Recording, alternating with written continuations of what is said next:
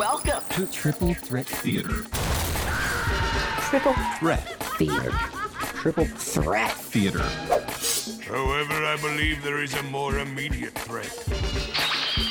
Thousands and thousands of feet of film consumed. Hours and hours of work expended by technicians.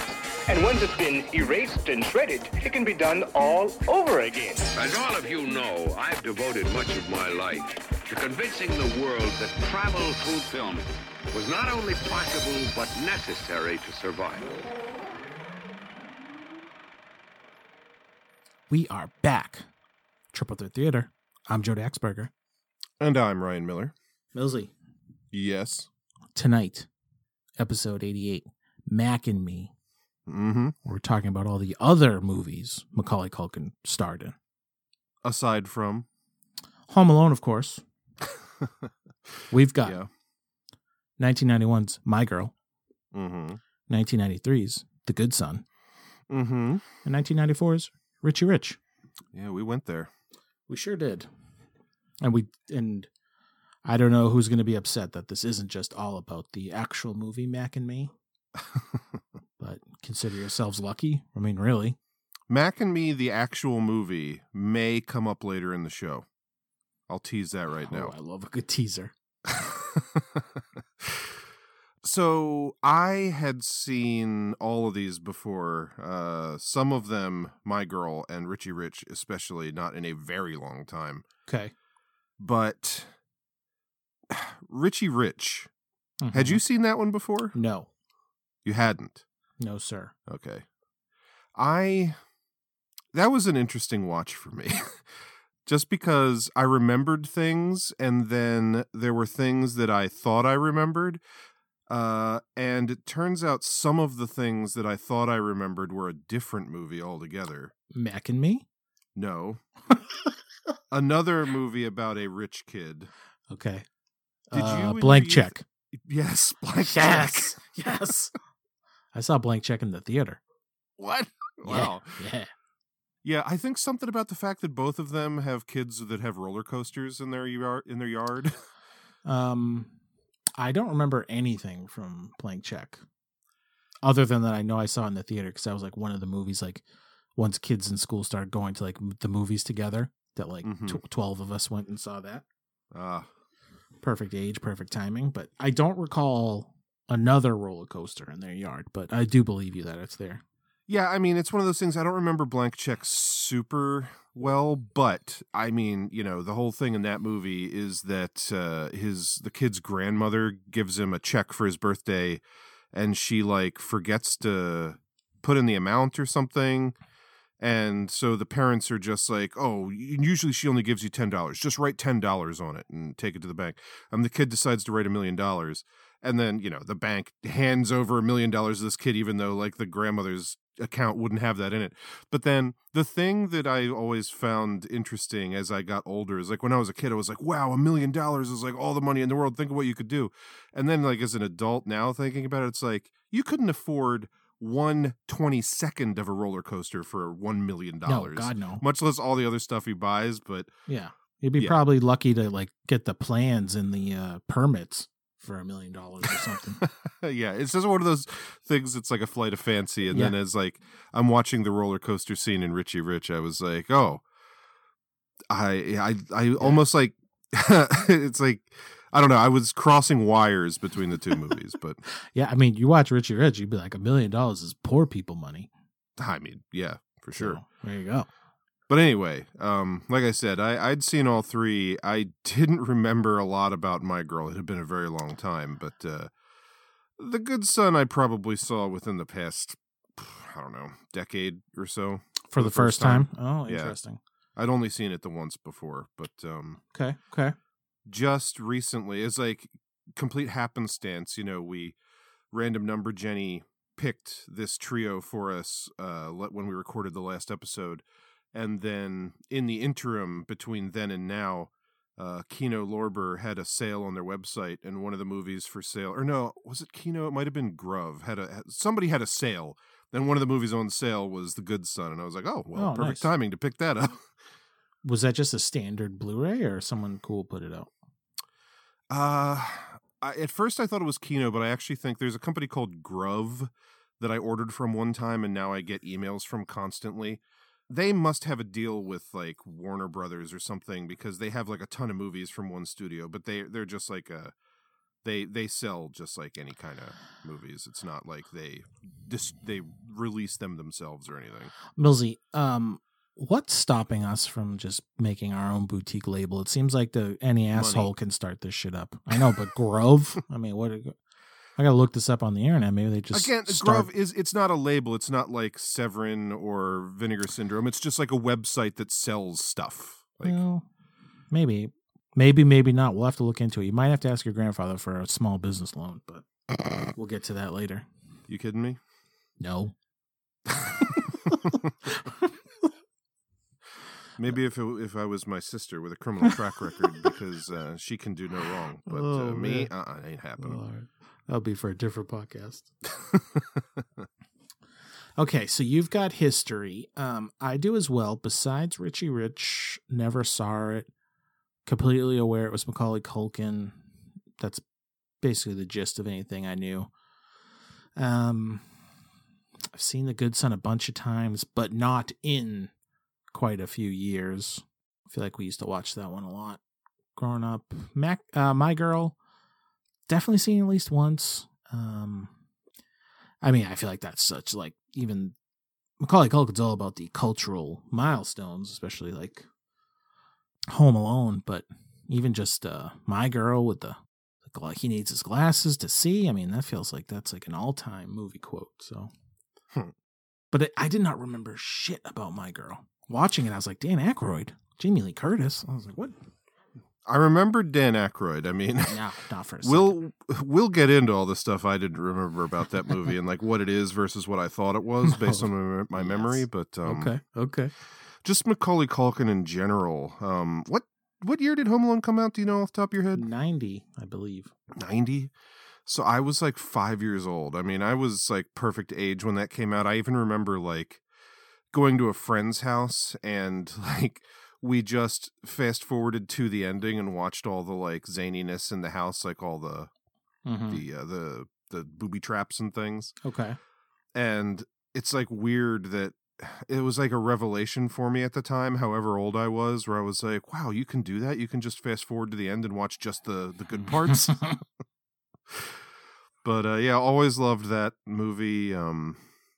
Like the sequel, not as good, but right. Like it. Yeah, for sure. But still good. I mean, we watched Home Alone so much growing up. I think. Yeah. He's actually older than me. He's born 2 years before me. So. Yeah, he was born in 80. Yeah. I looked that up. This kid was on a heater. So we got movie people don't talk about enough. Uncle Buck, 89. Home Alone, 90. My Girl, 91.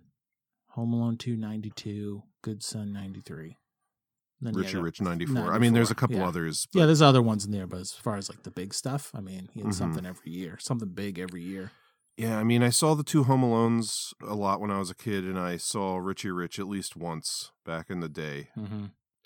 And I had seen My Girl long ago, but like not a whole lot else. But yeah, I mean, I didn't fully dig in and read like a ton about him and like his personal life and stuff, but just based on things I was reading about the movies we specifically watched, like, you know, his father Kit Culkin was apparently like a big like wheeler and a dealer at the time and had like a lot of pull because of how popular Macaulay Culkin was, and you know, doing deals trying to get all of his kids into movies. And I was gonna ask you, I was hoping you had more info, because I didn't look too much. You normally don't, but I did see a couple of anecdotes about him, like really throwing his weight around to get roles. Otherwise, he'd pull. Yeah, like I said, I didn't read too much into it, but I do wonder: is it like, do they have a good relationship now, or was this like a thing where he was just like using his kids and Macaulay resents him for it at this point? I'm not sure. But then, I mean, there's also the whole Michael Jackson thing, and Macaulay Culkin is like the godfather to one of Michael Jackson's kids or something. I mean, there's a lot going on there, Mills. Yeah, there's a lot going on there that I could have dug into more, but yeah, I don't know. Macaulay Culkin definitely I don't know, like you said, kind of a touchstone. Yeah. But really, when you stop and look at it, I mean, you said Home Alone was 90, like basically 90 through 94. And then he took like a 9-year hiatus from acting and then came back to not much acclaim in Party Monster. Mm-hmm. I mean, that's a huge impact to have in such a short amount of time. I mean, he's like, God, he's absolutely one of the most famous child actors. Yeah. You know? So. For sure. That's why he gets a whole episode tonight, baby. Yeah, it's all it takes. You have to be the most well-known child actor in all the world. Right. Or something completely fucking obscure, which we've been known to do as well. So, yeah. Our standards are all over the place. Yeah. Anyway, you want to dive into movie number one? Absolutely. All right. Starting us off from 1991, we have My Girl. Are you going out somewhere? Nope. So how come you're putting lipstick on? A girl's always got to look her best. I think lipstick looks fake. No one's lips are that color. Have you ever tried any? No. Come here, sit down.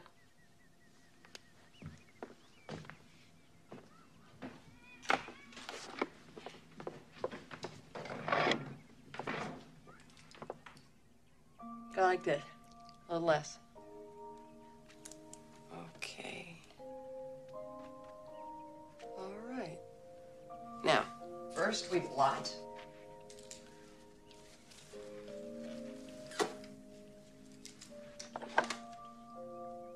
Take a look. I think it looks real nice on you. Shelley, do you think I'm pretty? Yes, Veda, I think you're very pretty. You've got these great, big, sparkling eyes, cutest little nose, an amazing mouth. Boys at school don't think I am. They'll come around.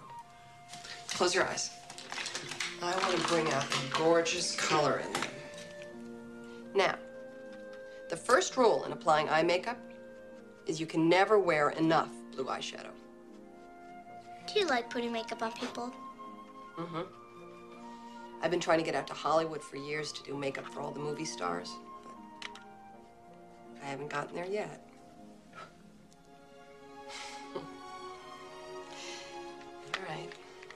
Open your eyes.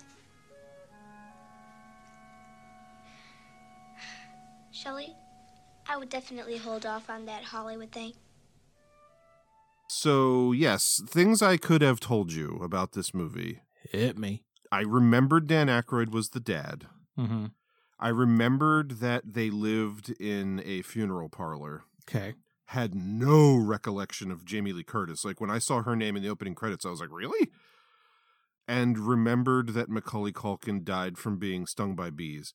Mm-hmm. That's, I mean, as I was watching the movie, other little things came back to me, like the first time you see the teacher when he's painting the house and they like stop to talk to him. I was like, oh yeah, she's like in love with the teacher, isn't she? Like little things throughout would pop in there, but I'll tell you one thing that really I had no recollection of, and I really dug about it. Something that we kind of talked about before in an example like The Sandlot, this thing I've talked about where it's like a movie can make you feel nostalgic for a time or a place that you have never been to or lived through. Mm-hmm, mm-hmm. And I did not remember at all that this movie took place in the 70s. Right. And had like that whole aesthetic going for it. But I liked that about it. A period piece. Yeah. Yeah. Had no recollection of that. Mm-hmm. Yeah. Same. But dug it. I mean, I didn't remember anything. It was fun to watch because the aforementioned teacher, Mr. Bixler, is homeboy from American Werewolf. Yeah, Griffin Dunne, sans zombie makeup. Mm-hmm. So that was cool. I would have never, that would have meant nothing back in the day, but to see that now was cool. Yeah. So I didn't remember much of this. I mean. Definitely didn't remember all these weird ass names like Veda Sultenfuss. I'll tell you that. Yeah, it was a good while into. Actually, I think the movie ended, and if you had asked me, I still wouldn't have known exactly what her name was. Veda. Like sometimes when people pronounce it, I'm like, are they saying Beta? Did they name her Beta? And then like it's an unusual name, but I went to high school with a girl named Zeta, and I was like, they're not saying Z, like. That's at least a name that I've heard before, but yeah, Veda. Was Zeta named after like that faraway galaxy or whatever?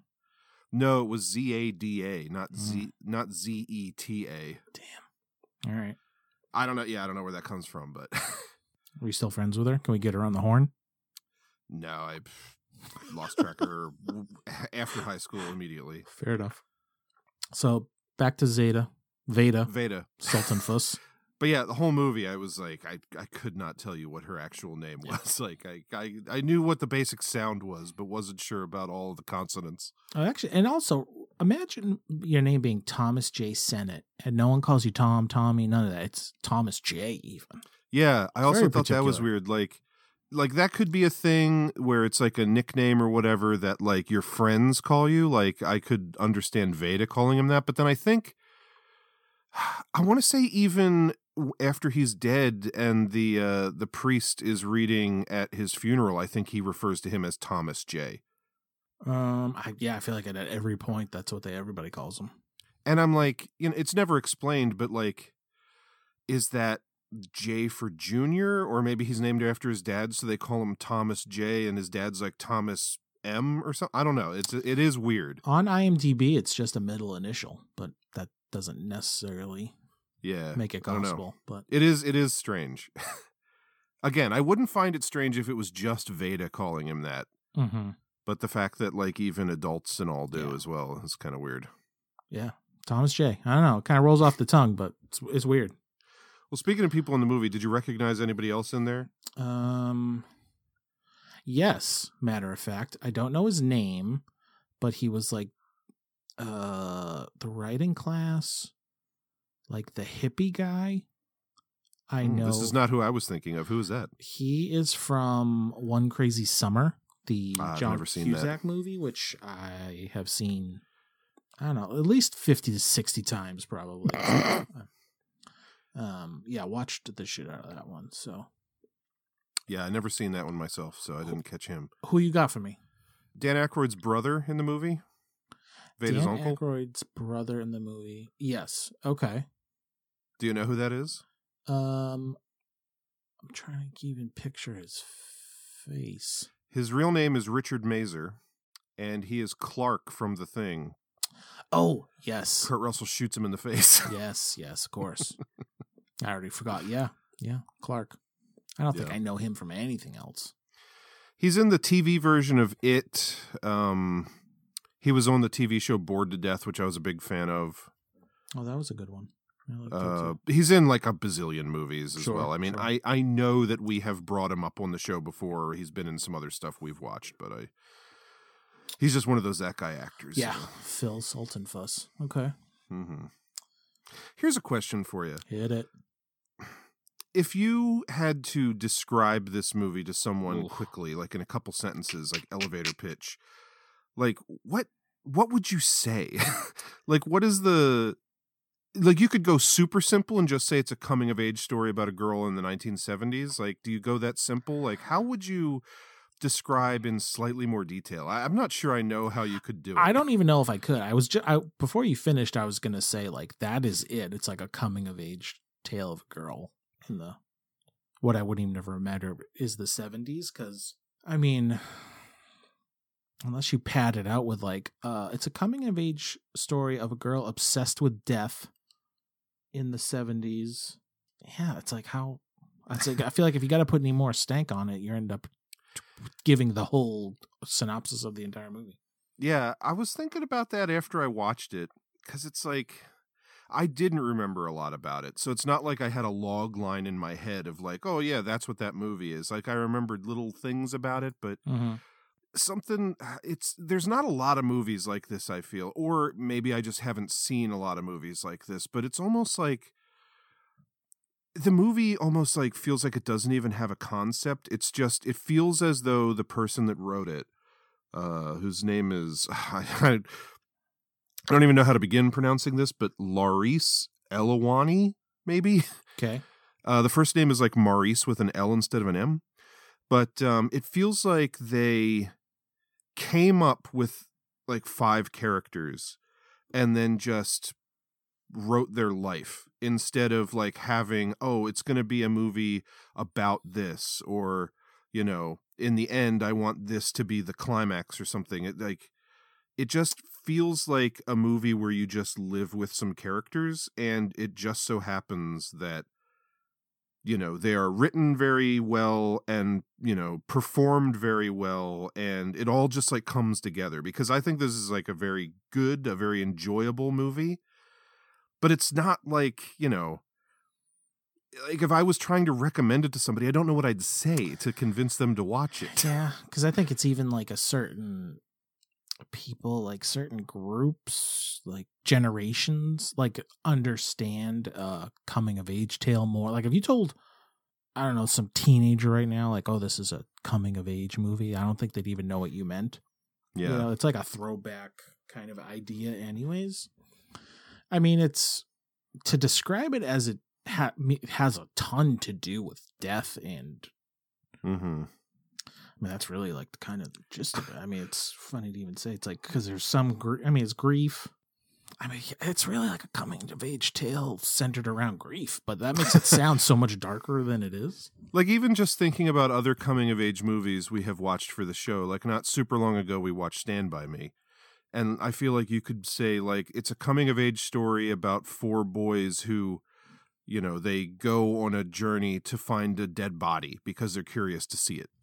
Or if you talk about The Sandlot, you could be like, it's a coming-of-age story about a boy who makes friends with a bunch of other kids, and they bond over trying to get this baseball back that they lost. Right. Like, but this one, like, you're right, it does have these kind of broad concepts about death and morbidity, because like the main characters live in and work in a funeral home.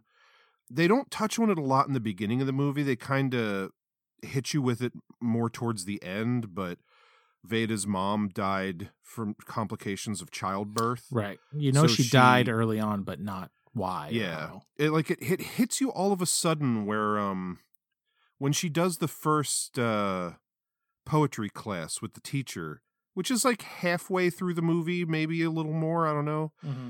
And she reads her like cutesy little poem, and then he says to her like, yeah, it rhymed and it was fun or whatever, but like it doesn't tell me about anything about you, like I want to know what's in your soul or something. And then her inner monologue says, I think I might have killed my mom. And it like hits you with that, and you're like, whoa, but at that point you don't even know how long the mom's been dead or anything. Right. But yeah, then in the end, Macaulay Culkin, her best friend, dies. So it's like definitely a lot about dealing with death. I guess that is a way you could put it. It's like a coming of age story about a child like dealing with death or understanding death. But it's death, like presented in such like an airy way that it's... Yeah, it's like there's these individual things, like the mom has died. We learn about that. The friend does die. That's like a pivotal moment in the movie. And, you know, they work in a funeral parlor. They live there. That could just be like a fun kind of unique setting. But like when I think about the movie, those aren't the things I think about. I think about like all the fun parts and like them riding around on bikes and the humor and... Mm-hmm. Yeah, it's just, I don't know, it's an interesting movie. It's kind of hard to define. I don't know if it's based on a book, but it feels like it could have easily been based on a book. It feels like that kind of... I don't believe it is. I think it was an original screenplay. Which all the same, it just, yeah, to me it feels like one. And then, it's actually a question I had for you, because it's kind of interesting, like, I noticed in the opening credits that Anna Chlumsky, this is her first movie, and they give her the introducing tag, mm-hmm. which is like kind of just like curious about that, like when and how is that used, or it's like how much are they hedging their bets on this child actress, you know, like it feels like it's like a starring vehicle for an unknown, you know, like they're making a big deal out of her, which they, I mean, she's good in it, so I get it. Yeah, she's full on the lead 100%. But I guess if this truly is like her first film or her first like major role, I mean, I know that there have been times where I've seen the introducing and like the person was already in a couple things before, but I guess if it's like a big enough role, they're like, yeah, they had a, you know, they played a part on an episode of Hawaii Five-0 and, you know, they were played the kid with barely any lines in like this TV movie, but like now they're really acting a part. Like this is the she was school child in Uncle Buck, and then she was the star of My Girl. So yeah, I mean, I think that makes sense then to use. Yeah, the but it's just there. When it's not just star. You know, it's not just another name. It's all, they use the introducing like they're making like a huge deal about it.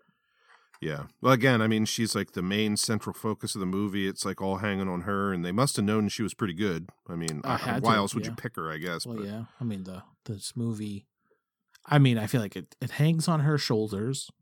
Even though Macaulay Culkin's in it, which I'm sure put asses in seats, even though I don't know what the actual number is, but I feel like he might not even have a total of like 5 minutes of screen time in the whole thing. Huh. Man, it's crazy to think. You said Home Alone was 90? That was before this? Yeah. I don't know if it's just like the kind of character he plays or something, but he feels and looks younger in this than I remember him in my head in Home Alone. I mean, it's so close. But yeah, I can see what you mean. Unless you're thinking, you know, because this was a year before Home Alone 2. But yeah, he just plays like, you know, very innocent little kid. There's not as much to him in this. Maybe that's part of it. But like if you had told me, oh, they filmed this before Home Alone, but it came out afterwards, like I'd totally believe it. That. Yeah, for sure. I would believe that. I mean, also, I guess a lot of it, like a lot of Home Alone, he's like by himself or he's around, you know, adults because he's home alone. It's not like him spending time with other kids. Whereas in this, pretty much every time you see him, he's next to Anna Chlumsky. Is that how you pronounce her name? And, you know, she looks like she's got that, you know, girls tend to develop a little faster than boys kind of growth spurt, like she's bigger than him. Right. They were both born in 1980, so they're the same exact age when the movie is filmed, but she looks just visually a couple years older than him. Maybe that made him look or feel younger to me or something. That's the only thing I can think of to justify it. I got you. It like in my mind's eye, it feels like this was before Home Alone, even though obviously it wasn't. Right. Like I do wonder how many of the asses in seats were because of him. I mean, it's weird to think, but I feel like, you know, without watching a trailer, I'm sure. I mean, he's right on the poster as well, but I don't know, that Home Alone was so big. I feel like there definitely was some marketing behind making sure people are well aware he's in there. Mm-hmm. Yeah, I think I believe I read that the MPAA originally gave this a PG-13 and they had to like talk them down to a PG. Because I was even thinking with like the heavy subject matter, you know, this movie did very well. On a $17 million budget, it did $121.5 in the box office. Damn, for 91, that's huge. But I don't know how much of that is parents taking their kids to see it. I mean, I guess it's possible. It's possible, but I wouldn't. I mean, if it's a PG movie, it stars two kids, that definitely feels like it's a kids movie, but like with that dark subject matter, it makes it feel like it's more mature or meant for a more mature audience than maybe it actually is. I don't know. And plus being like a period piece, almost like I feel like this would be more for the people that are 20, 30 something in the 90s than to bring your kids.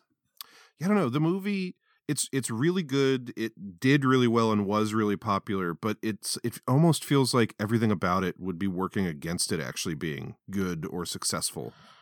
Yeah, it's kind of feels like lightning in a bottle a bit. Just like all the right things aligned to make it. Because I do think it's a great movie. I mean, it's a tearjerker. Tears were flowing in the Daxberger house. I mean, you're not wrong. When this movie hits, it hits hard. Oh yeah.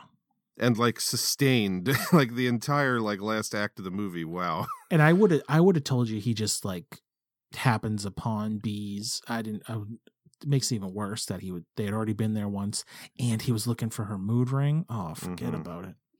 Yeah, because if she already thinks that she killed her mom and now it's like when she's given, well, I mean, she knows about the beehive thing. Like when she's given the ring back, especially, I mean, she's got to feel like it's her fault that he died too, right?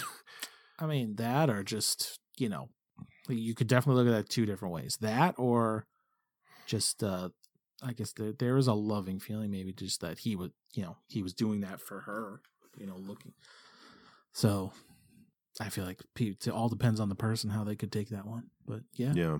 concerned. They don't play it that way that she feels any guilt about it, but they easily could have, but they definitely don't in that moment. Right. Yeah, Jamie Lee Curtis, as we mentioned before, completely forgot she was in it, but she was really good, just super likable. Yeah, totally. She's got her own little subplot of getting away from her shitty ex-husband and, you know, all that was fun. She was good. I mean, she's definitely like, you know, filling a role of, it was tough for Veda, I think, to take her in, definitely. But then, you know. Well, it's funny. It's like, it seems like she is perfectly fine with her, like having her as a friend. But then as soon as she's like monopolizing her dad because they start a relationship, that's when she starts to have problems with her, which I get. Oh yeah, totally. But, man, Dan Aykroyd, like for a kind of big comedic actor like him, like a very understated and good performance as well. Yeah, he's a good actor. I mean, it's funny, even watching this, I was trying to think like how many Dan Aykroyd movies do I know and have also seen? I mean, he's got a ton of credits. He's got 113 acting credits, which is a lot, but I'm just thinking back to, of course, like, you know, we watched Ghostbusters on replay constantly growing up. I mean, also a big one for me is Spies Like Us. I love that movie. I haven't seen it in a long time, but I feel like I should own it because I could put that on anytime and watch it. Yeah. But as far back then, I don't know if I know like a ton of movies he was in. You know, I've seen the Blues Brothers, but. Oh, yeah. I mean, you got like Coneheads. You've got the Dragnet movie, I think, was him and Tom Hanks, maybe. Actually, yeah, it was. I actually liked that movie a lot, too. There's like is it Nothing But Trouble? That crazy movie with Chevy Chase. Yeah, there's some movie that like bombed hard, and like this actually, My Girl was like a comeback for him. I remember. Oh, he's in Sneakers, of course. Right. Smaller role. But it's like, I guess it's interesting that like nowadays it feels like there's lots of instances of like people that are known for comedy, but then they do like serious stuff and can end up being really impressive, like Bob Odenkirk on Better Call Saul, or even, you know, what's his name? Walter White. Brian Cranston. Yeah, Brian Cranston, because like he wasn't only known for comedy stuff, but like the big thing most people would have known him for before Breaking Bad was Malcolm in the Middle. And then, like, I haven't watched it. I understand the show's great and I want to watch it, but like Bill Hader doing that show Barry. Right. Same. Tons of instances of stuff like that, or even like Steve Carell doing the movie, is it Foxcatcher? And Right. But like back then, I feel like you didn't get that as much from comedians. Like if you were a comedy guy, you mainly did comedy. Yeah, but, for sure. And I mean, there is humor to this role for sure, but it's like super understated. Quick sidebar. Did I just learn recently that you're a Bill Hader super fan? I mean, I like posted a picture on Instagram and I was like, I was downloading all the Bill Hader interviews I could find just because I like listening to him talk. All right. Super fan. I like it. Yeah. Watch Barry. I mean, if I was a super fan, I probably would have watched Barry by now, but, yeah, I just find that, I've been listening to Conan O'Brien's podcast recently and I listened to an interview with him, and he's one of those guys where, you know, in addition to being really funny, and I love hearing him do all of his impressions, I feel like he's a big fan of like old movies and stuff, and like apparently that's where a lot of the inspiration for Barry came from, was him like liking old movies and Hitchcock and stuff. And so like there's another level to, in addition to just like, this guy's funny, I like to hear him say funny things, that I find him interesting. Okay. I like it. Like him, Patton Oswalt's kind of the same way, because he's like so knowledgeable about like pop culture and nerdy stuff that like, in addition to him being very funny, I could just listen to him talk about anything. Okay, fair. I like it. Everybody check out Bill Hader. But yeah, so like I don't know what other kind of like dramatic stuff maybe Dan Aykroyd has done, but like I was, I don't know, impressed by how kind of downplayed and understated he was in this. Like I just imagine him as like a larger than life personality based on most of the things I feel like I've seen him in, so it felt like he was just like stepping back and letting himself support the other people in the movie. Yeah, which is for sure. I don't know. No, he's great. Like, but he was really good at the same time, so 100%. I'm with you. It's a solid flick, this one. Yeah. The original title of the script was Born Jaundiced. Jesus Christ. What? I mean, they have that element in the movie where, I don't know if, what's the term for someone who always thinks they're sick? Ooh. I can't remember the term for it, but I'm not sure if... Don't know. I'm not sure if Veda is supposed to be that, or if it's more of just like she wants attention kind of thing. That's more what it felt like to me, but that's what that's a play on, because I think she does say, like, in one of her few inner monologue parts that she was born with jaundice. But weird title for the movie. Hypochondriac. Hypochondriac. Yeah. And, you know, I read so many conflicting things about the title of the movie that I didn't end up writing any of them down, but the more interesting one that I heard is that, or that I read, was that the studio who produced the movie offered any of their employees who could come up with a better title $500, and that's how they ended up on My Girl. Better than Born Jaundiced? Yeah. Jesus Christ, I mean... I feel like this thing would have been dead on arrival in the theater with a name like fucking Born Jaundiced. Oh, for sure. Absolutely. Jesus Christ. But yeah, so did you know that this had a sequel? Nope. Yeah, I did see the poster. But yeah, I didn't know about that until recently as well. But My Girl 2 was released in 1994 and follows Veda as she travels to Los Angeles to learn more about her deceased mother. Terrible idea. Just keeping the whole death train rolling. Terrible idea. Anna Chlumsky, Dan Aykroyd, Jamie Lee Curtis, and Richard Masur, and the director of the first one, Howard Zeef, maybe? All returned for the sequel, which only grossed $28 million. Yeah. So $100 million less than the first one. Bad idea. Yeah, it just, that definitely sounds like a... Hollywood marketing. This thing was so popular. Come on, let's do another one. And then apparently in 2003, in an interview, Dan Aykroyd stated that Columbia Pictures was trying to get another sequel off the ground called Still My Girl. Mm. And in 2009, both Aykroyd and Chlumsky were attached, but in 2012, Chlumsky stated that the film was basically dead and wasn't going to happen. Yeah, who would that be for, you know? I mean, if the movie still does have fans, like it's sure. It's not this like big thing where I feel like people would be dying for another sequel, but right. I mean, it's like any other legacy sequel. Yeah, I mean, imagine what it would be. It'd be like, you know, she's now an adult with her own daughter, and it'd be like the same thing all over again, probably. Pretty much. But yeah. So Anna Chlumsky, I didn't write down dates or anything, but she did, you know, a couple movies and then decided to leave acting to go to college. So she would have been like 10 or 11 when My Girl came out. So probably late 90s, goes to college. And then she ended up working a couple of odd jobs. Like, I think she worked for a publicist or something and did like data entry jobs or something like that, and basically was just like bored with normal jobs, and so she got back into acting. Oh. She hasn't done like a ton of high profile stuff, but she one of her first things back when she started acting again was a low budget horror movie called Blood Car. You have it, don't you? No, I don't yet. She was in the movie In the Loop, which I feel like was relatively popular, and then she got a recurring part on the show Veep, and she was in 65 episodes of that. I've never seen it, but that's a pretty popular show. Yeah, I've heard very good things. I could imagine myself watching and enjoying that show, but at this point in life, it's tough to dive into a series that's that long. You're not wrong. Yeah, but hence why I haven't watched Barry yet, even though that's only 4 seasons. But yeah, so My Girl. I don't know, My Girl. Shall we move on? We shall. From 1993, movie number 2 is The Good Son. Sure missed an interesting session. I like therapy. What did you tell her?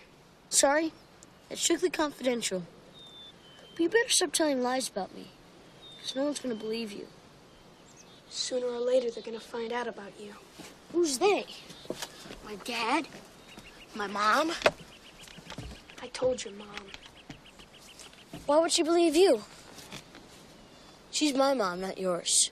You know, you're wrong about that. She is my mother. Your mom?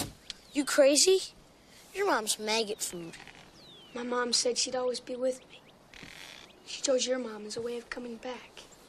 But I guess you wouldn't understand that. But it's true. She's my mother now. Hey, Mark. Don't fuck with me. Yeah, I had seen this before. Didn't remember a lot of specifics, but, you know, would have called myself a fan. Mm-hmm. Same. I feel like rewatching it now, it was clunkier than I remembered. Okay. So for anybody who doesn't know, the premise of this movie is that Elijah Wood is the main character and his mother dies. I don't think it's ever said, but it seems like cancer or something. Yeah, she's sick. And his father is played by David Morse, and he's some kind of businessman who's like on the verge of closing this big deal, but he has to fly to Tokyo for it, like right after his wife dies. And he basically is like, I need to be here for my son, but if I go close this one deal, then I'll be like set for life and I never have to be away from my son again. So David Morse's brother, played by Daniel Hugh Kelly, offers for Elijah Wood to come and spend like the 2 weeks with them that his father will be away. And they have their own two children. One is Macaulay Culkin, and the other is actually Connie Culkin, Macaulay Culkin's younger sister. Which, am I mistaken, or did this have an introducing credit for her, too? I missed it, but I wouldn't be surprised. I think it might have. And so Elijah Wood's character, you know, he's going through a tough time. His mother just died. He moves in with his aunt and uncle and their kids, his cousins, and over the course of, you know, the 2 weeks, learns that his cousin, played by Macaulay Culkin, is like a raging psychopath. Right. I mean, there's a lot of movies like the it's like Cable Guy, but not a comedy and with kids. It's like one of these movies where a normal person ends up trapped in this like relationship of some kind with a crazy person. It's also a little bit like Fatal Attraction, which we talked about not terribly long ago. Right. And it's like an interesting concept to do that with children. But at the same time, I don't know, this time around, one of my big feelings about it was that, like, I understand, I've listened to enough Last Podcast on the Left episodes about serial killers and what their childhoods are like and how they have like no emotions and stuff, and the way it's written and maybe partially the way the role is played by Macaulay Culkin just felt really corny to me. Interesting. So I was reading, there's a lot, we'll talk more about it in a couple minutes, but there's a lot of like backstory about like the making of this movie and changes that happened because they lost the original director at one point, and I think they dropped the original writer at some time, and then like the new director came in and simplified the story, but like there were scenes that were cut that explained more about Macaulay Culkin's character and what's going on with him. Because in the movie, you know, there's talk of like he's evil or whatever, and you can, you know, interpret that he's just, you know, he's a crazy sociopath, right, or something like that. You know, there are terms for these things, but the way it's played in the movie, they never really explain a whole lot of it. And it sounds like there were sequences, like originally the movie was going to have a scene where the mom, Macaulay Culkin's character's mom, the aunt, was going to talk to him and realize that he could not he just couldn't feel empathy for other people.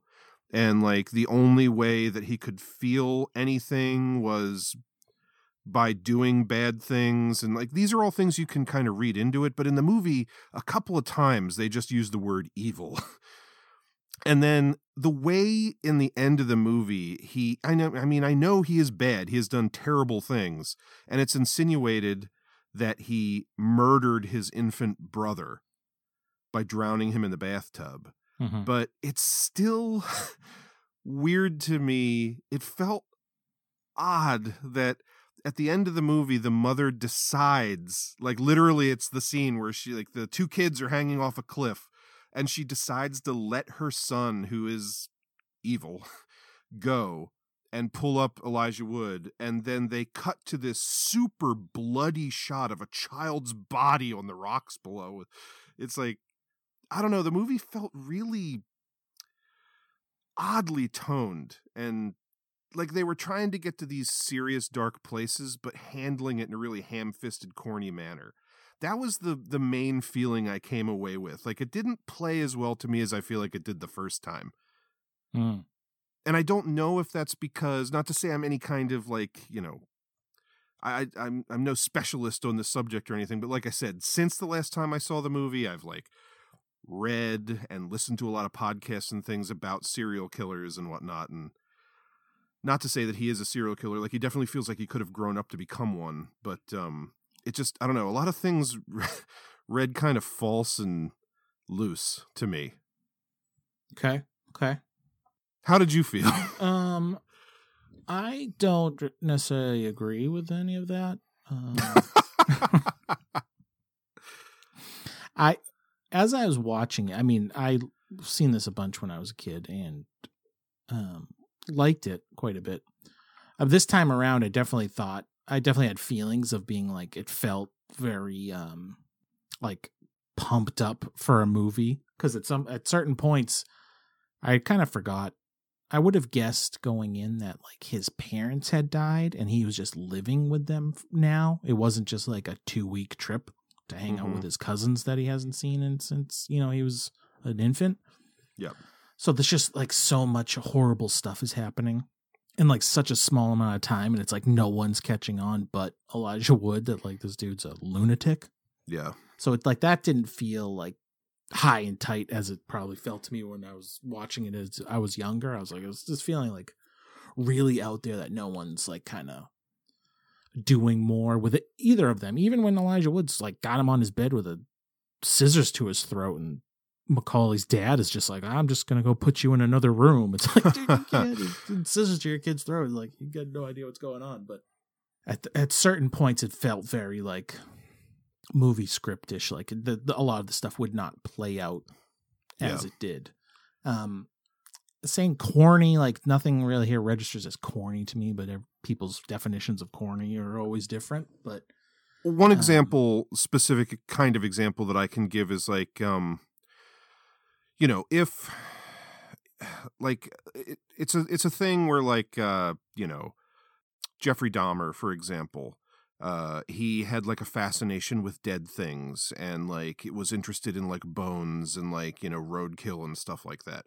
So like I buy that like Macaulay Culkin's character would have a fascination with killing animals. Like he tries to kill a cat at one point and he succeeds in killing a dog at one point.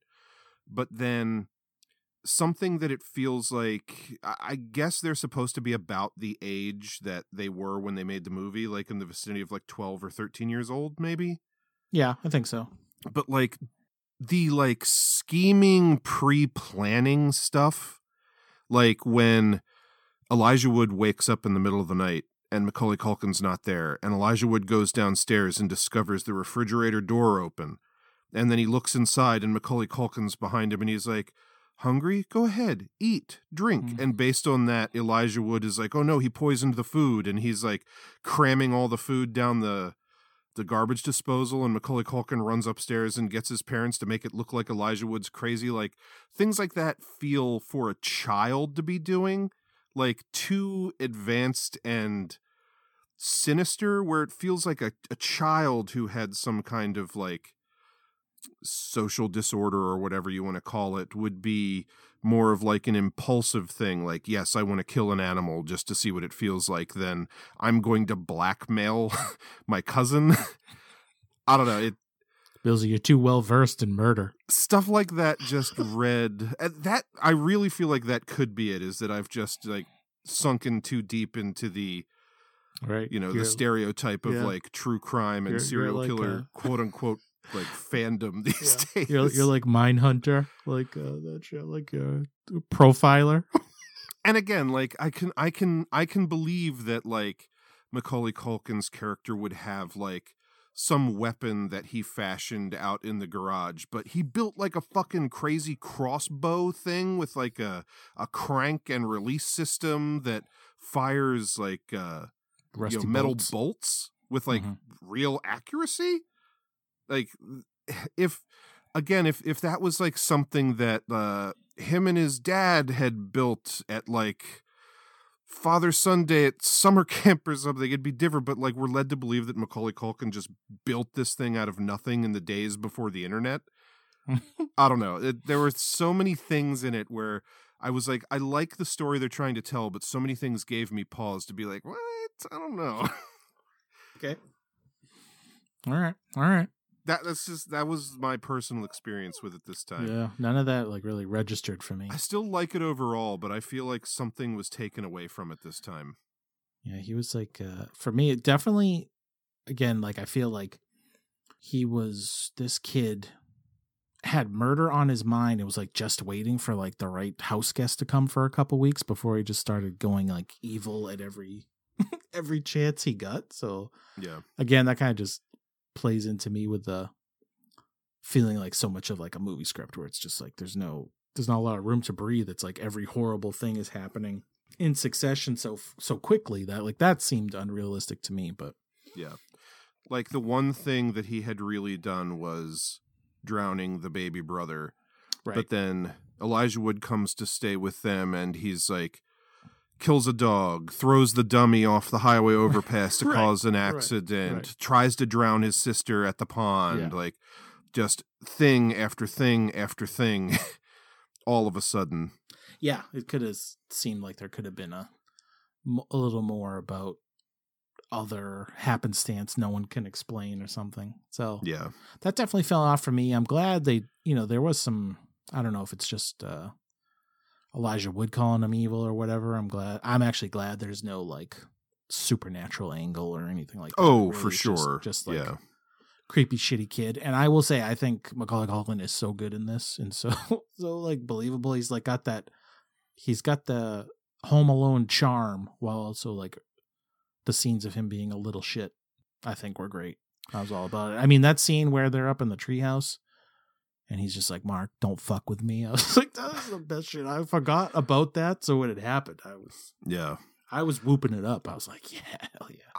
I see. I honestly feel like I have the opposite feeling about Macaulay and his performance and his acting ability, maybe as well.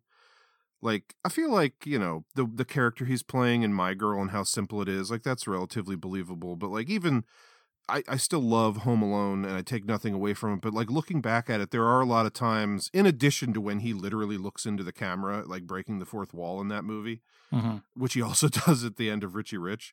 That became like a Macaulayism, I guess. But I feel like a lot of times, he's a kid, but I feel like he's not a great actor in as much as he's believable. Like times where he says like, don't fuck with me, Mark, or like some other lines when he's like alone with Elijah Wood and, he's playing up this villain character and like, I don't remember specific examples, but like, oh, well, something bad could happen to my sister. I feel like it feels like he's play acting. Like it doesn't feel like a real performance. It feels like he's saying things that are written in a script. Like it doesn't, he's not selling it super well for me. He just feels like that kind of child commercial actor who like smiles at the camera after every line. He's like not super believable to me, which is like fine in something I feel like in like a lot of Home Alone or like in Richie Rich where it's like a heightened sense of reality. But in this movie where it's supposed to be like dark and serious, like, I feel like Elijah Wood is on, like, another level of acting than Macaulay Culkin in this movie. I would say that for sure. I think. And Elijah putting them side by side in all those scenes together doesn't help Macaulay's performance that much for me. Yeah. I don't know. To me, it definitely reads as a creepy little shit. So that's enough for me on that one. But, yeah, I think we're not going to align on that. But. Yeah. Yeah, when he's being a fucking little asshole. I mean, I definitely was like, this little prick. So yeah, I don't feel like at any point I was like, oh, this kid can't act, you know, because he can. And then I maybe just the, you know, dozens of viewings of Home Alone 2, or just like it feels like he's Kevin McCallister when he's being good, and then it's like they really play up him being evil. And I do think the script overdoes it at points for sure, like I mentioned, but mm-hmm. Yeah, I don't think this is a bad performance by him at all. Yeah, I mean, bad may be too strong a word, but I would say at the very least, for me, unconvincing. Yeah. And I think a lot of it is the level of movie where it's like supposed to be like serious and dramatic and dark, and your encyclopedic knowledge of murderers is shows think, like, all flaws. Like Elijah Wood, like if he could have played the villain, I imagine he would have been much better and or more convincing. Maybe not, because I do feel like the writing of the evil character in this is also a little, you know, cornball, especially for a kid of that age. But you know, whatever. I just feel like Elijah Wood is kind of, to use a phrase that you like to use, he's kind of stuffing Macaulay Culkin in a locker where the acting ability is concerned in this movie. Oh, shit. Yeah, he's real good in it. I'll definitely give you that. Yeah. But, so, yeah, let me give you the little bit of backstory behind this movie. So, I guess the writer of this film, he's written a couple of movies, but he's more known as a novelist. He wrote the novel that the movie Atonement was based on. Okay. And so he had written a movie in like the mid, or he'd written a book in the mid 80s that was like well received. And after he wrote it, Fox came to him and commissioned him to write a script for them. The way I read it, it was like they were just wanted something that was like a thriller, maybe involving children. And so he wrote the original script for The Good Son and turned it in 1987, but Fox deemed it, quote unquote, insufficiently commercial. The hell? And they basically shelved it. Okay. But then, this is such a weird combo, but following the successes of Home Alone and Silence of the Lambs, the studio decided to move forward with the project.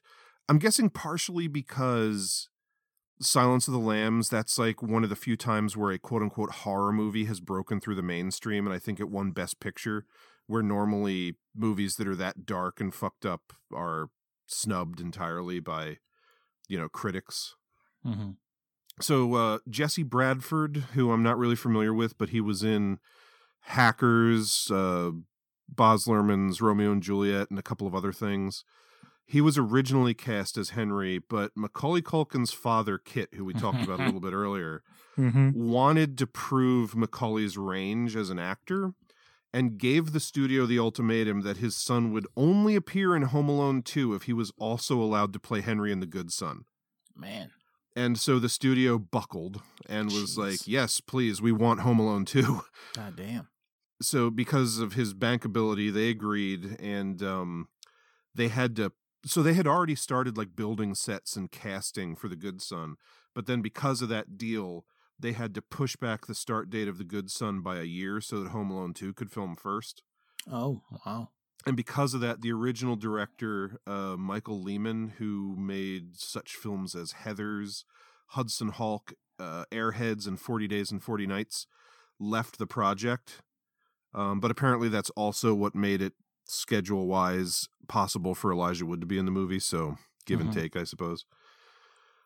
And I believe that's around the time they dumped the writer as well, and so Kit Culkin, Macaulay's dad, he was the one who kind of hand-picked director Joseph Rubin to do the movie when Michael Lehman left, and Joseph Rubin wanted to bring in his own screenwriter who he'd worked with before. So that's when they apparently like simplified the script, because this guy was used to doing just like kind of mainstream thrillers. He'd done like The Stepfather, Sleeping with the Enemy. He also directed Dreamscape earlier on, but mm-hmm. yeah, so apparently that's where like the script got like dumbed down a little bit and was more just focused on shock value than, like I said, the kind of like digging into what's wrong with this kid, which I don't know if that would have made it better. I think it would have potentially made it a little more interesting, but I will never know. Mm-hmm. But probably taking after his father being pushy with the film industry, I read that Macaulay Culkin demanded a BB gun in exchange for agreeing to do a stunt involving a 30-foot fall on a cable from the actual cliff during the climax. Yeah, I did read a thing. They built like a whole cliff and all this stuff, and yeah, they had a lot of finagling to get him to hang by a rope. Yeah, so like he fucking demanded a BB gun, and the studio bought him a BB gun to get him to do the fucking stunt. But wild times. Budget on this one, this is kind of a broad number, but 17 to 28 million. Very broad. Okay. Box office of 60.6 million. This rated R, right? Yeah. It has to be. Yeah, it is. Yeah.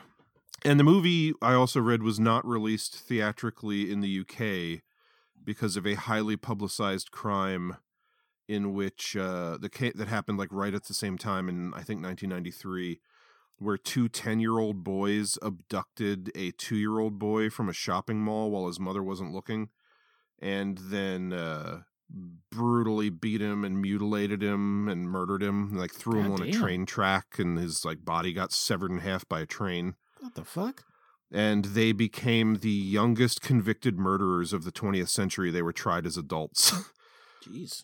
An edited version of the movie was released on video in the UK in 1995 and finally released uncut on DVD in 2002.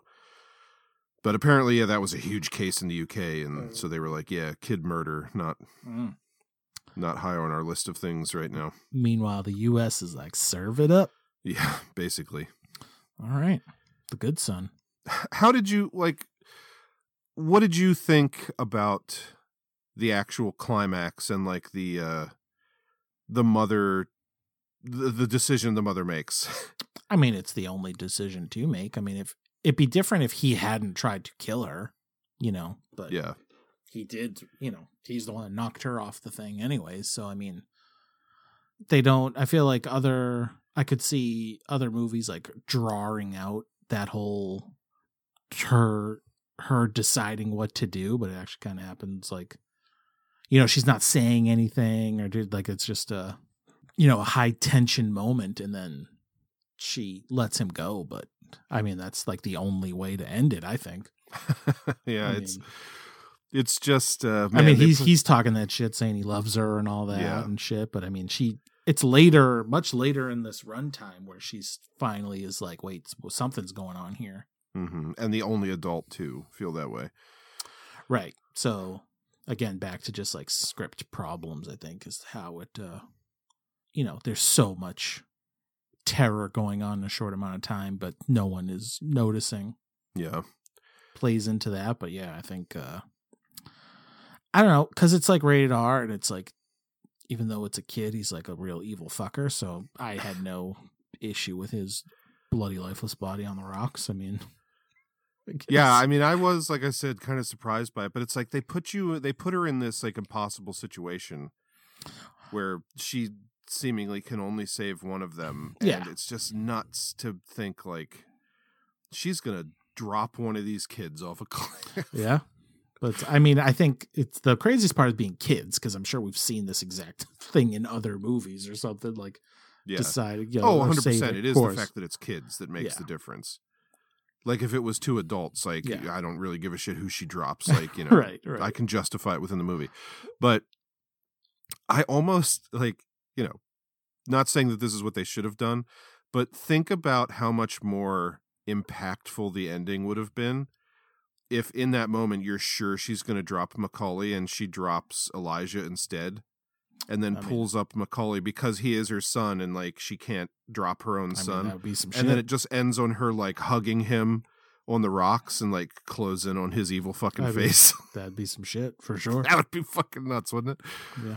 I mean, the way it actually does end, it's also kind of corny how it's just because it's kids in these situations, but they like cut to. Yeah. If I was going to say anything was corny, I would say this part. Yeah. They cut to this beautiful vista, and Elijah Wood's like silhouetted standing in the sunset. And I think is there voiceover from him talking about it? Oh yeah. Talking about if she had made the same decision again or some shit. Yeah, it's just, it's but really... But they never talked about it. It just seems like an odd thing to tack on at the end. Yeah. And he's like back in like the Red Rocks, like seemingly back home or something.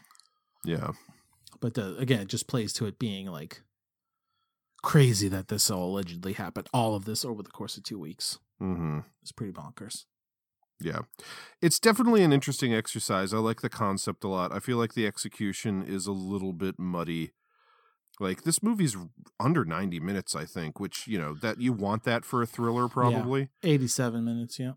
I feel like you easily could have extended this to like an hour 45, though, and like fleshed it out a little more. He wants to see inside the brain of the killer. I mean, even if not that, you were even saying that it feels like a lot happens in a short amount of time. Like, he just all of a sudden goes into overdrive and is doing all these bad things. If they could have paced it out like a little better or something, I don't know. Yeah, I think even like story-wise, it's just, I think it was a mistake just to have it be a 2-week thing. Like, he should have, like, it would have made more sense to me. Summer or both his parents die. I don't know, something just would make more sense. Yeah.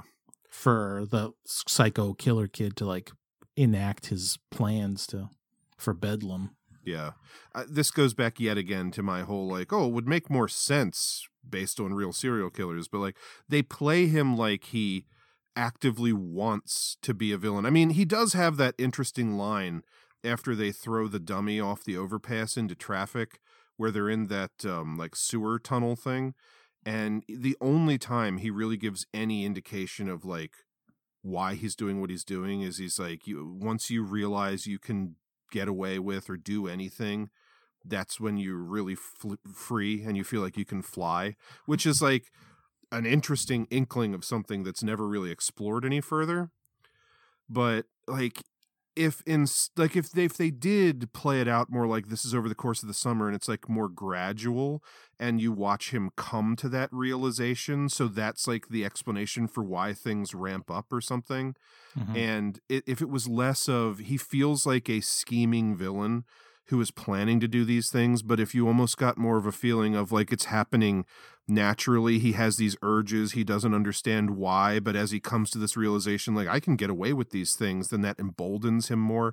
I just feel like that it's a different kind of movie, honestly. Like, as I'm describing it, I know that that's a different kind. That's more of like a drama than a thriller. And this movie is just concerned with being like, holy shit, can you believe what this kid did? But I feel like I'd find that more compelling. Yeah, I think they don't touch on it really at all or enough. I think just the main thing is like him. He's like jealous of people getting in the way of between him and his mother. Because it's like his kills little brother. And then like there's that scene where Elijah Wood's like crying on the stairs and the mom's consoling him. And Macaulay's like watching him from upstairs like a little creep and shit. Like there's never really any bits of dialogue to support that. But that's kind of what I come away with it being too. Yeah. I even wish, like, if that were the case, if they had delved a little more into that. Yeah, I mean, I think that would have helped. Yeah. So, like, it's I don't hate this movie or anything. I definitely have more complex feelings about it than I expected to when I went into this rewatch. But you know, I mean, you're not quite the into the legalese of over the top, but the mind of the young killer is second to that. I mean, few things make less sense than the logic of over the top. But hey. Oh, shit. Not to get into that again. Love it. Movie number 3. Please. All right. Finally, from 1994, we have Richie Rich. So, Richie, what have you come to see me about? Well, until my parents come back, I've taken a... sabbatical, sir. I've taken a sabbatical from school. You know, so I can be here and run things. Run things? Richie, the job of senior officer of a multinational corporation is very demanding. Business hours go, well, just way past your bedtime. So I think that it's best to leave this job to an adult who has experience in these matters. Okay? I don't think so. By the way, Cadbury, how much stock do I own? Until your parents are found, sir, As the sole heir, you own 51% of the voting stock. Yes, but you are not of legal age to exercise your voting rights. But I am, sir.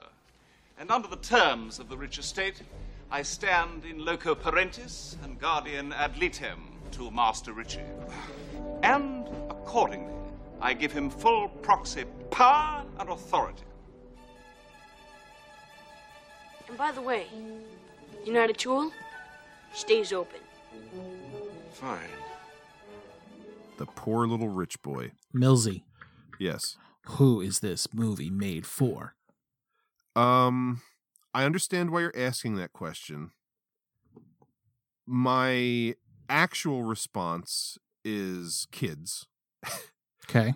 I did think going into this movie and in the beginning, like during the first act, I was like, watching this, like, once upon a time, this is based on a comic book from Harvey Comics, and it was like, you know, Richie Rich, he's the poor little rich boy.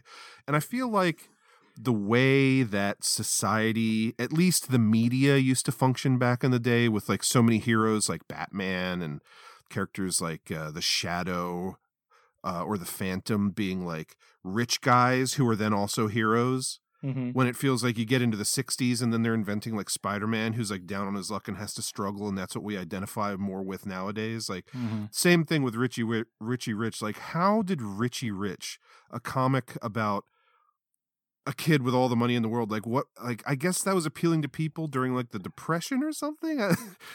But yeah, just like given like yeah, you can rise up out of your poor situation and become a rich kid or something. But like watching it now, going into this viewing, I was like, I have a feeling this movie is going to play like really poorly because especially like the world that we live in now. Uh-huh. And so like I fully understand why you would ask that question. Mm-hmm. And I do still think that it's, you know, it's definitely questionable. It's definitely a thing that feels like it's out of the time in which it would have been meaningful or successful to people. Mm-hmm. But with that said, not taking that into account and just like taking it as like an adventure movie for kids, I actually found that I had a lot of fun watching this. And like when it was over, I was thinking to myself, that was like the monetary connotations, you know, the bigger picture notwithstanding. That was a really well-made, fun movie with, like, entertaining set pieces and stuff for kids. If only I was a kid to have seen it, because I did not feel that way at all. Yeah. Yeah. Just by the end of the movie when, like, Macaulay Culkin and Professor Keenbean are running around with, like, all the gadgets, like the super sticky liquid and like a laser beam, like shooting at the statues and mm-hmm. like the little spray gun, like that is all the kind of stuff that I surely did and would have eaten up as a kid. And I still recognize it now as like, you know, just all these elements and like the adventure aspect of it and everything. And like the riff on the ending of North by Northwest. I found all that stuff really fun personally. On a surface level. I found this a chore to get through. Yeah.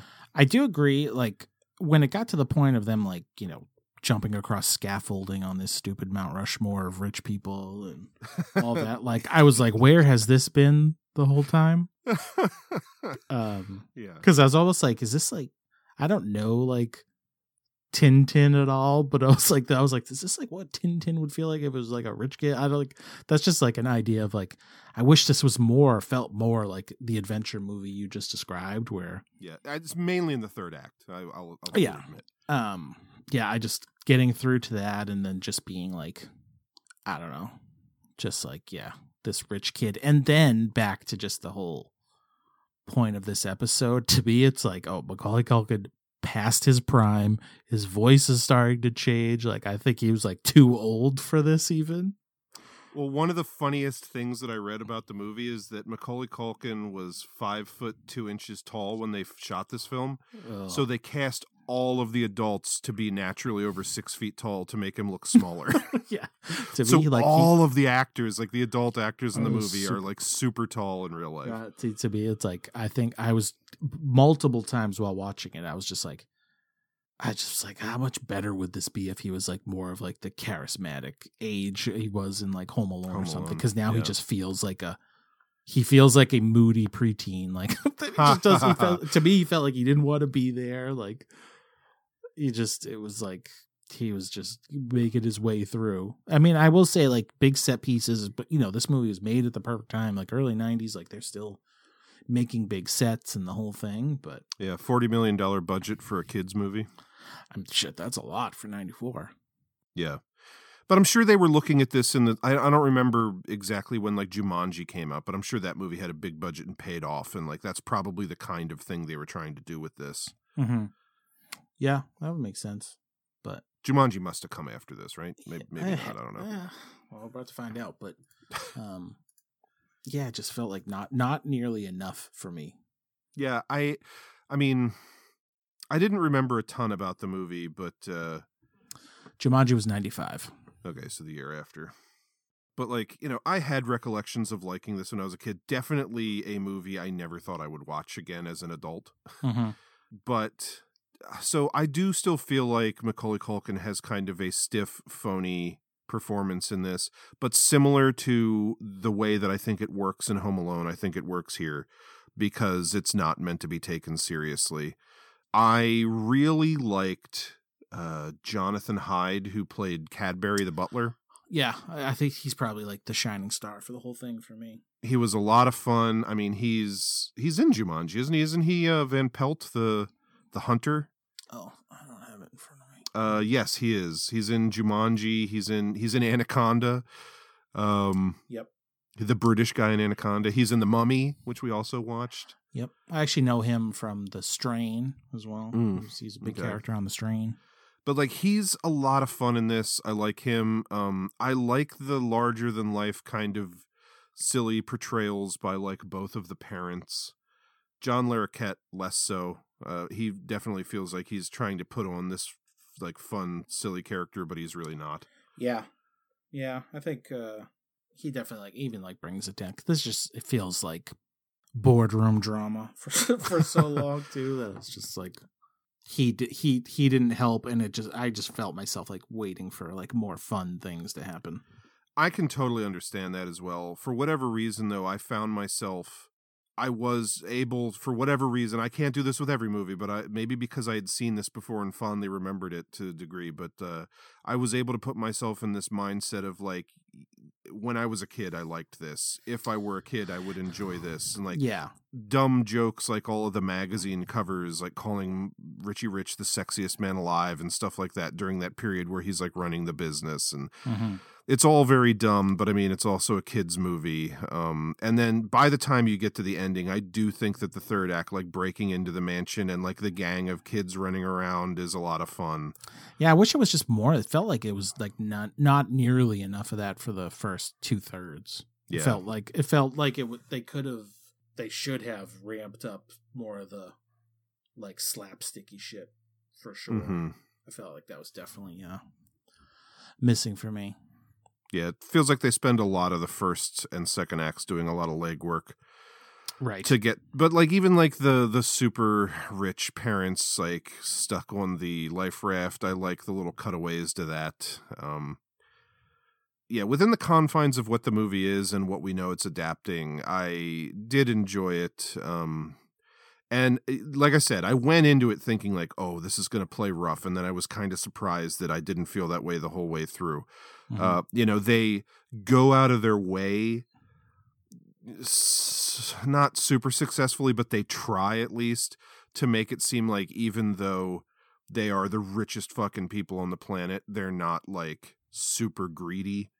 Where it's like, the vault only contains, like, family heirlooms because that's what we really cherish. And, like, I've never fired a person in my life. And I feel like as I was watching, it was tough for me at times because, like, some points I felt like this movie, like, should have been, like, almost like a Naked Gun or something. Like, really, like, ramping up the absurdity of things because, you know, they have their own Mount Rushmore that they've have an artist make with lasers, but then like, you know, they just like stick to like the very like commonplace kind of business things as well. I was like, tonally, it just felt like I don't know. It seemed like that the tone of it would change on a whim quite a bit, which I wish it would have just went for the goofy, like, a lot more. I was expecting it to be. I thought it was going to be like a slapsticky and shit.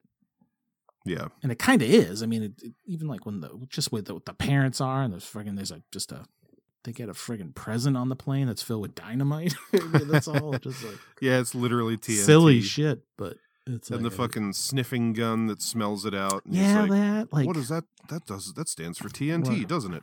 Right. Like, but then they get like lost in the mud. I felt like, yeah, like you said, with the trying to cover a lot of ground to get it to the end, where it's just like, I don't need all this. But like, I definitely do recall when I was a kid, just like the idea of having a McDonald's in your house. That was just like the kind of right, thing that when I was a kid, I'm like, easy win. I love this. I love seeing that they have a McDonald's in their house. Easy win. Yeah. And they have a roller coaster that, like, when I was a kid, I was like, yeah, it's a fucking roller coaster at your house. And now as an adult, I'm like, interesting that the entire roller coaster sequence is shot in upshots because they don't want to show that it's not actually at the house. Nice. Yep. But I don't know. Like, that stuff is not the stuff that I enjoyed as much this time around, but I recognize that I liked that the whole middle part when I was a kid because it was just showing how fun it would be to have all the money in the world. Right.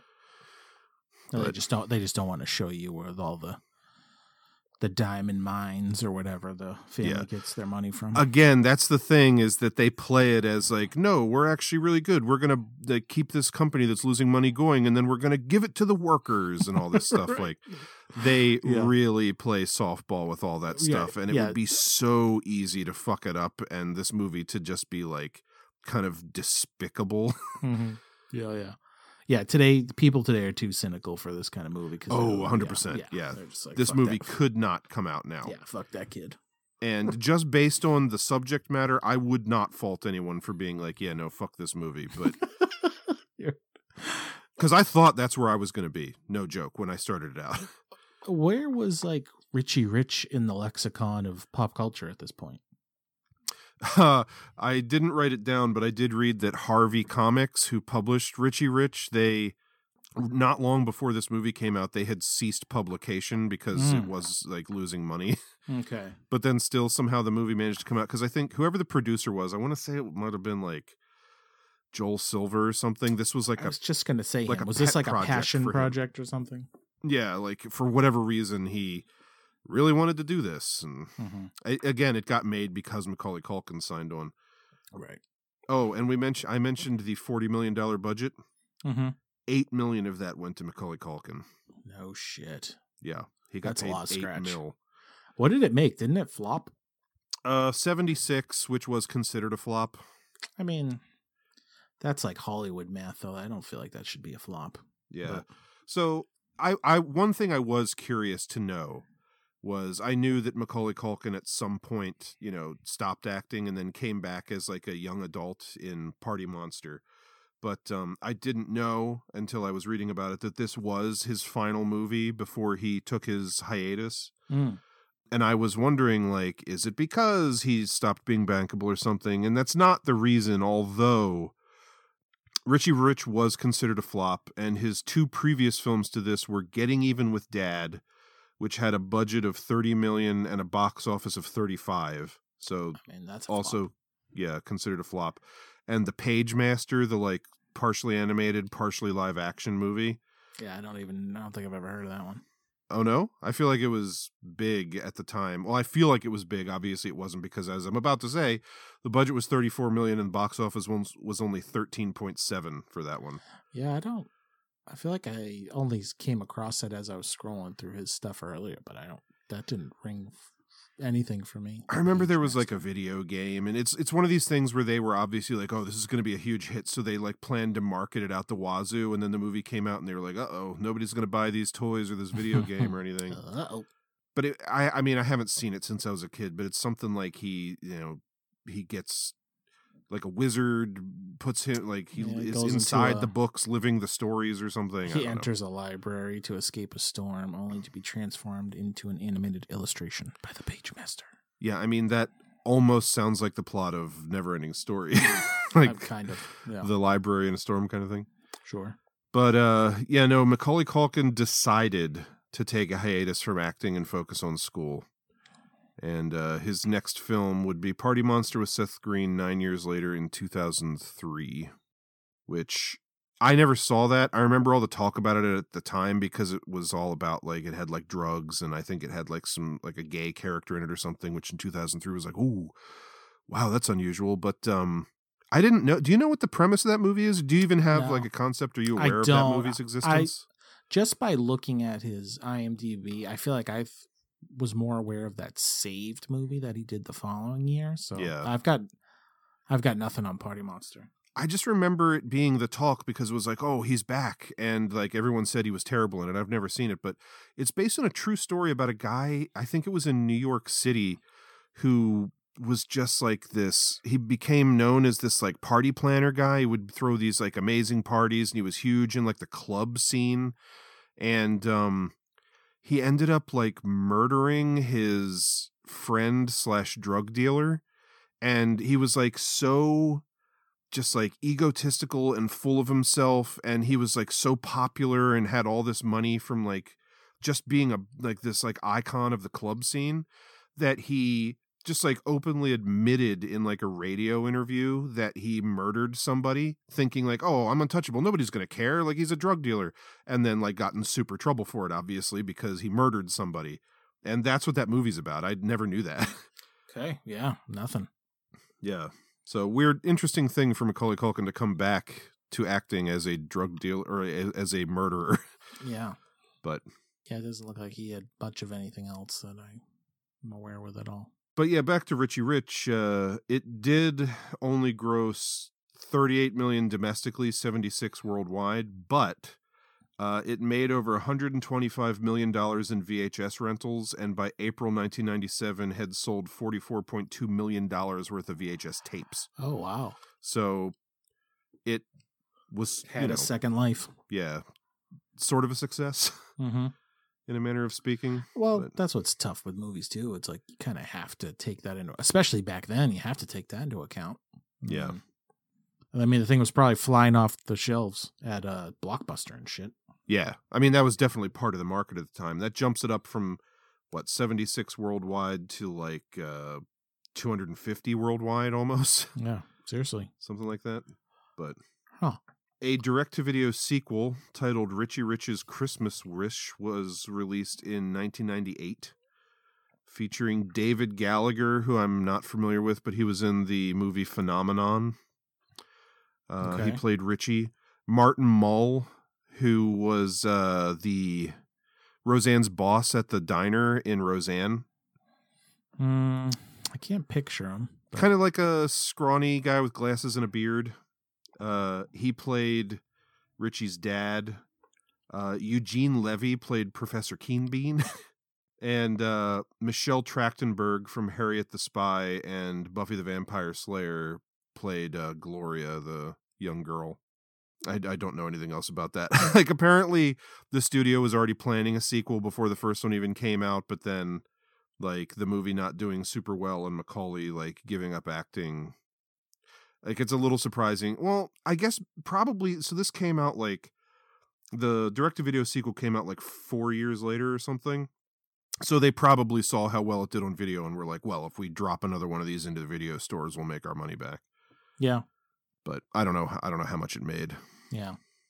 Yeah, I don't know. So I came out surprisingly positive on Richie Rich. Somehow. Yeah. Directed by our old buddy Donald Petrie, who also directed Welcome to Mooseport. Oh, shit. All right. So, and written by the team that gave us Major League 2. Okay. Well, I mean, I fucks with Major League 2, as you know. So, anyway, Richie Rich. Want to talk some posties? Yes. Right off the top, I feel like we say this every now and then. This My Girl poster does not ring any bells for me. Not even a little? Nope. I mean, I looked it up and like on Wikipedia, they have a different poster that says like coming whenever at the bottom, which is like a close up of the two of them kind of not facing one another and like smiling. Yeah, that sounds like the much more well known image. Yeah. I mean, not to say that that's necessarily better than this one. I mean, this is the two kids standing in a white void. Right. This is just cute kids. Check it out. Yeah. I mean, even the little, well, not little, the long tagline makes it feel like what we were kind of talking about, where it's like they didn't even know how to describe their own movie. Yeah, which I don't even know. When your dad's an undertaker, your mom's in heaven, and your grandma's got a screw loose, it's good to have a friend who understands you, even if he is a boy. I mean, I even feel like they play up their relationship a bit there, that, you know, it's more... Again, not that they're not friends, but he's got so little screen time in this movie. Yeah. And just the way that that reads and the fact that it's the two of them and nothing else, literally nothing else on the poster. Yeah. Makes it feel like this whole movie is going to be them running around. But there's like so much of the film that's like about other aspects of her life, mm-hmm. and like the teacher and the poetry class and, you know, her father, yeah. and his new employee's relationship and everything. And yeah. This, yeah, just back to kind of everything feels like cashing in on Home Alone. Yeah. But, I mean, that being said, since I feel like I'd be hard-pressed to come up with a better poster than just, like, the two kids, be it them standing in a void like this or the other one that we talked about that Wikipedia shows, because, as we described, the movie is kind of hard to summarize. Yeah, I mean, this movie, you got to show these kids. Yeah.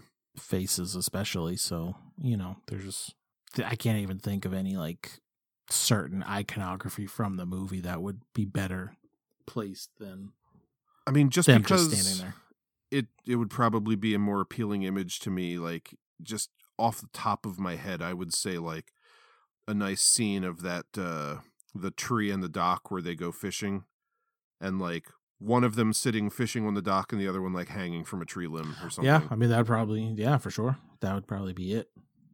Because this one is just, this is just movie poster 101, first draft. Yeah. Like, there's probably a dozen movies at least that have just the two main characters standing back to back. Yeah. With or without a background, so. Also, just to be... feeling like a picker of nits for some reason on this one, but the spacing of the four lead names along their feet doesn't feel like it's on the same line. They doesn't feel like they're equally spaced. Just the whole thing feels off to me, and I feel like my eyes catching that for some reason. Yeah. Not a great poster. No. Again, just this is, yep, perfect. That's all we need. Send it out. Send to theaters. The Good Son. This extreme close-up was unnecessary. I mean, this was them capitalizing on just, we got this kid, let's put him on the poster. 100%. I mean, Elijah Wood is the main character. He's arguably in the movie more, but he's not even anywhere to be found on this poster. Yeah, no, this is, you liked Home Alone. Watch him be evil. Yeah. I mean, I can imagine as like an adult... Especially, like, if you had kids who, like, incessantly rewatched Home Alone on video, like I did when I was a kid, seeing the poster and or trailer for this would probably be intriguing. Like, oh, they're going to take that kid and make him evil. Oh, 100%. Yeah, like, absolutely. That's, yeah. That's the whole marketing of this, for sure. Yeah. I mean, just... that face, the tagline, which I feel like serves the poster well in this case, Evil Has Many Faces. Mm-hmm. And the title... Yeah, I mean, it's not great, but I feel like we harp a lot of times on, like, does this poster get across, like, what the movie is? And I feel like this is pretty successful while being relatively simple. It is, yeah. I mean, it's got the house, which is you wouldn't know before seeing the movie. That plays such a big role. And yeah. But as far as, like, it actually is, I think it's an extreme close-up, but the way that even, like, the titles laid out in that section of jacket I kind of like. I mean, it's not bad. I mean, just like particularly inspired. How easy would it have been for them to put something corny like a weapon peeking out over his shoulder, or like a shot of him like full body in the middle of the poster, like standing in front of an adult and like holding a knife behind his back that they don't see or something. Yeah, like for sure, that feels like the way they would have gone. And yeah, no, I don't know. This is almost like brilliant in its simplicity. I feel. Yeah. No, it's like. You like he is why this movie was made, even though I know it was like he wasn't the first choice necessarily, but like once this thing was packaged, it's like, yeah, this is our meal ticket. It's Macaulay Culkin. So yeah, it almost feels like them saying, well, his father strong-armed us into putting him in this. If it's a failure, we're going to make sure that everybody knows it's his fault. Also true. Good point. And Richie Rich. This is just the beginning of the end right here. Yeah, there's a lot of nasty Photoshop-y stuff going on here. It's just like, can we just check? Can we check the media package to see, make sure how many people do we have photos of that we can cram into this gold Bentley? Like the kid sitting in the car all the way on the left. Yeah. Where is he supposed to be sitting? He's like leaning in from outside the car, but you only see his head inside the windshield. Right. It's like his head's. Is the window up and his head stuck up against it, even though it's a convertible? Like, yeah, it's just bad. Yeah. John Larroquette, you're not fitting on that hood like that. No. The butler, he looks like his head is the same size as all the children. Mm-hmm. Like, he looks like a little person. Yeah. Yeah. I'm actually surprised that they're playing up so many other factors and not just Macaulay Culkin. Yeah. Actually, like, putting these kids on the poster, but yeah, it's really ugly. Like, there's nothing, like, yes, it gives you a lot of elements of what the movie is, but it's not appealing in the least. It's like really shoddily put together. Yeah. I mean, even like the perspective on these gates is awful. Like, nothing lines up. Like, the gates don't line up with the house or the car. Yeah. It's just bad Photoshop. It's just ugly. Mouthful of a tagline here, too. 5 buddies, 1 butler, and a dog on an adventure so big, even the world's richest kid can't afford to miss it. Yeah. Not good. What was the dog's name? Dollar? Maybe, yeah. I don't think so. Yeah, people fucking hate that name these days. Yeah, like you said, this movie coming out today. So, like, I'm sure, like me, you knew that Richie Rich existed and was an old comic book. Yeah, yeah. But one thing, if you ever get a chance to look through a copy of the Overstreet comic book price guide, just flip to the Richie Rich section and look how fucking many titles there are. Like, it wasn't just Richie Rich that ran for, like, 500 issues or something. There were so many Richie Rich comics. Jeez.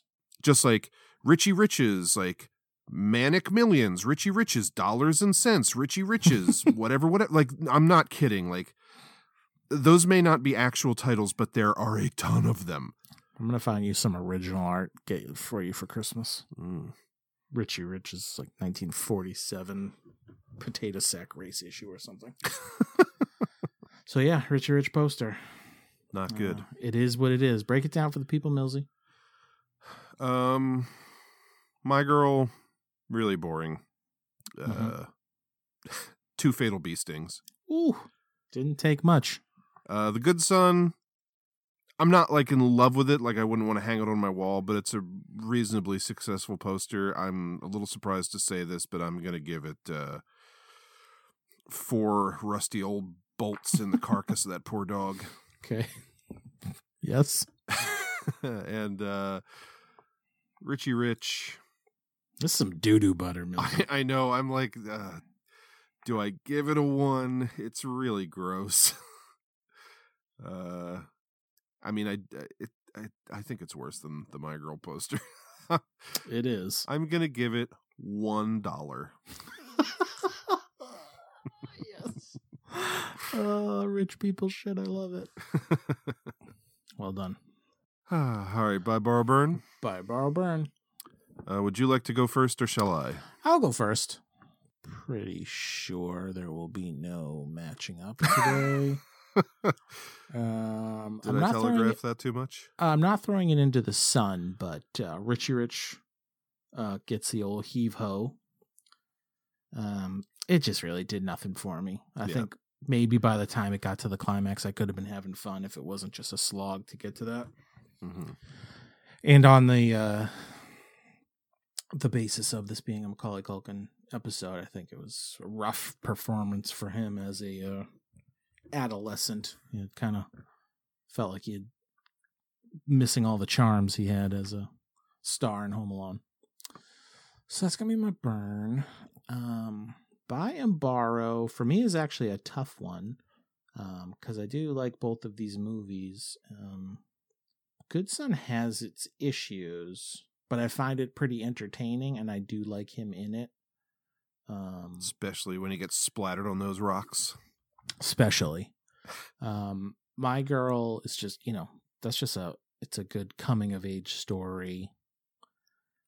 Yeah, again, look, I'm pausing to think of, like, how to even describe it, just like we started, to be like, what is the gist of this movie? But I got to go with my initial feeling on this, and just as an entertainment factor, I'm going to say Good Son is my buy, and My Girl is my borrow. Wow. Yeah. I don't think Good Son did not hold up like young Dax thought it was, like, you know, just a good time, a good thriller, you know, scary and all that, but I found myself still enjoying it quite a bit for its flaws. Fair enough. For me, My Girl. I'm very curious how this is going to play out.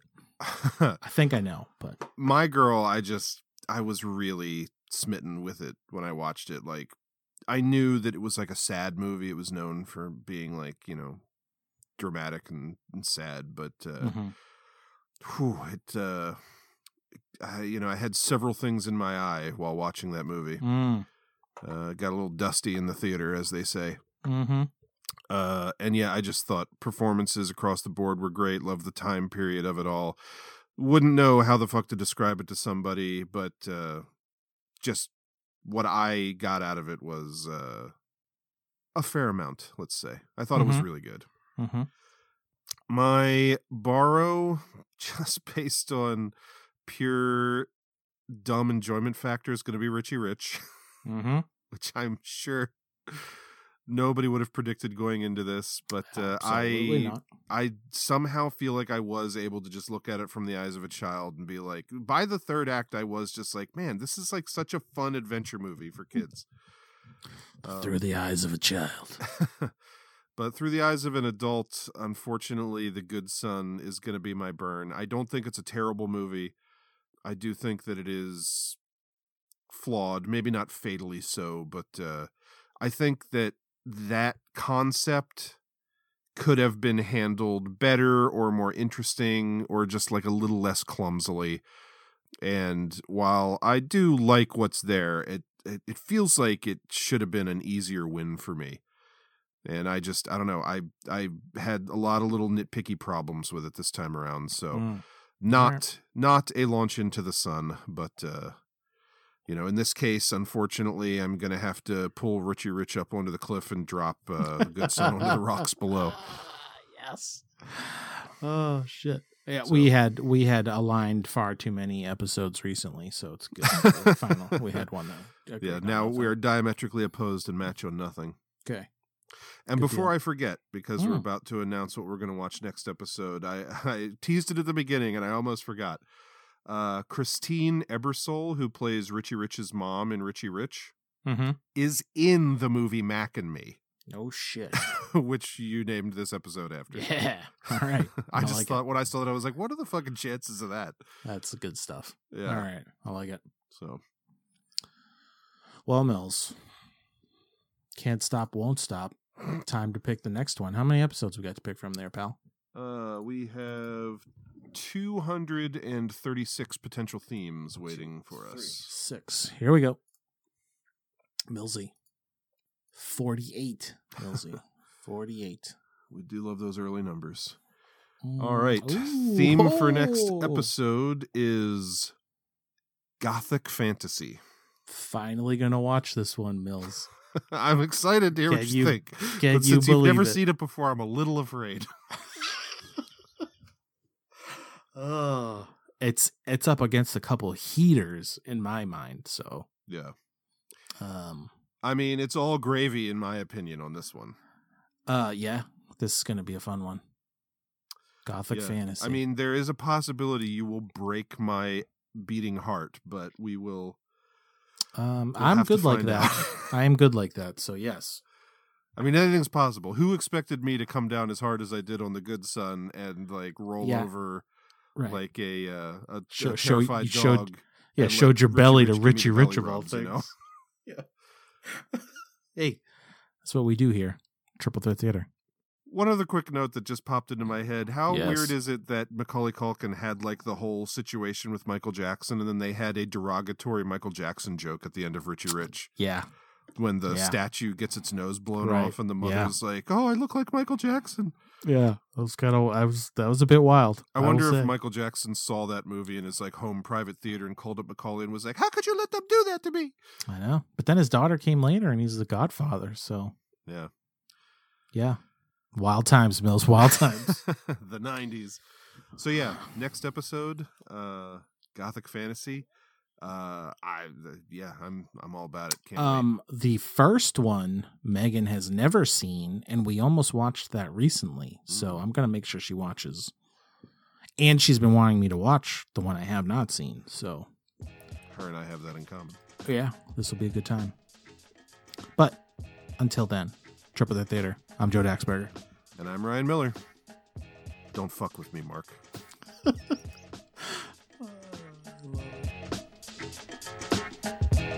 That was one of the finest movies I've ever seen. They ought to make them all like that. None of this nonsense about social matters. People don't go to the movies to see how miserable the world is. They go there to eat popcorn and be happy.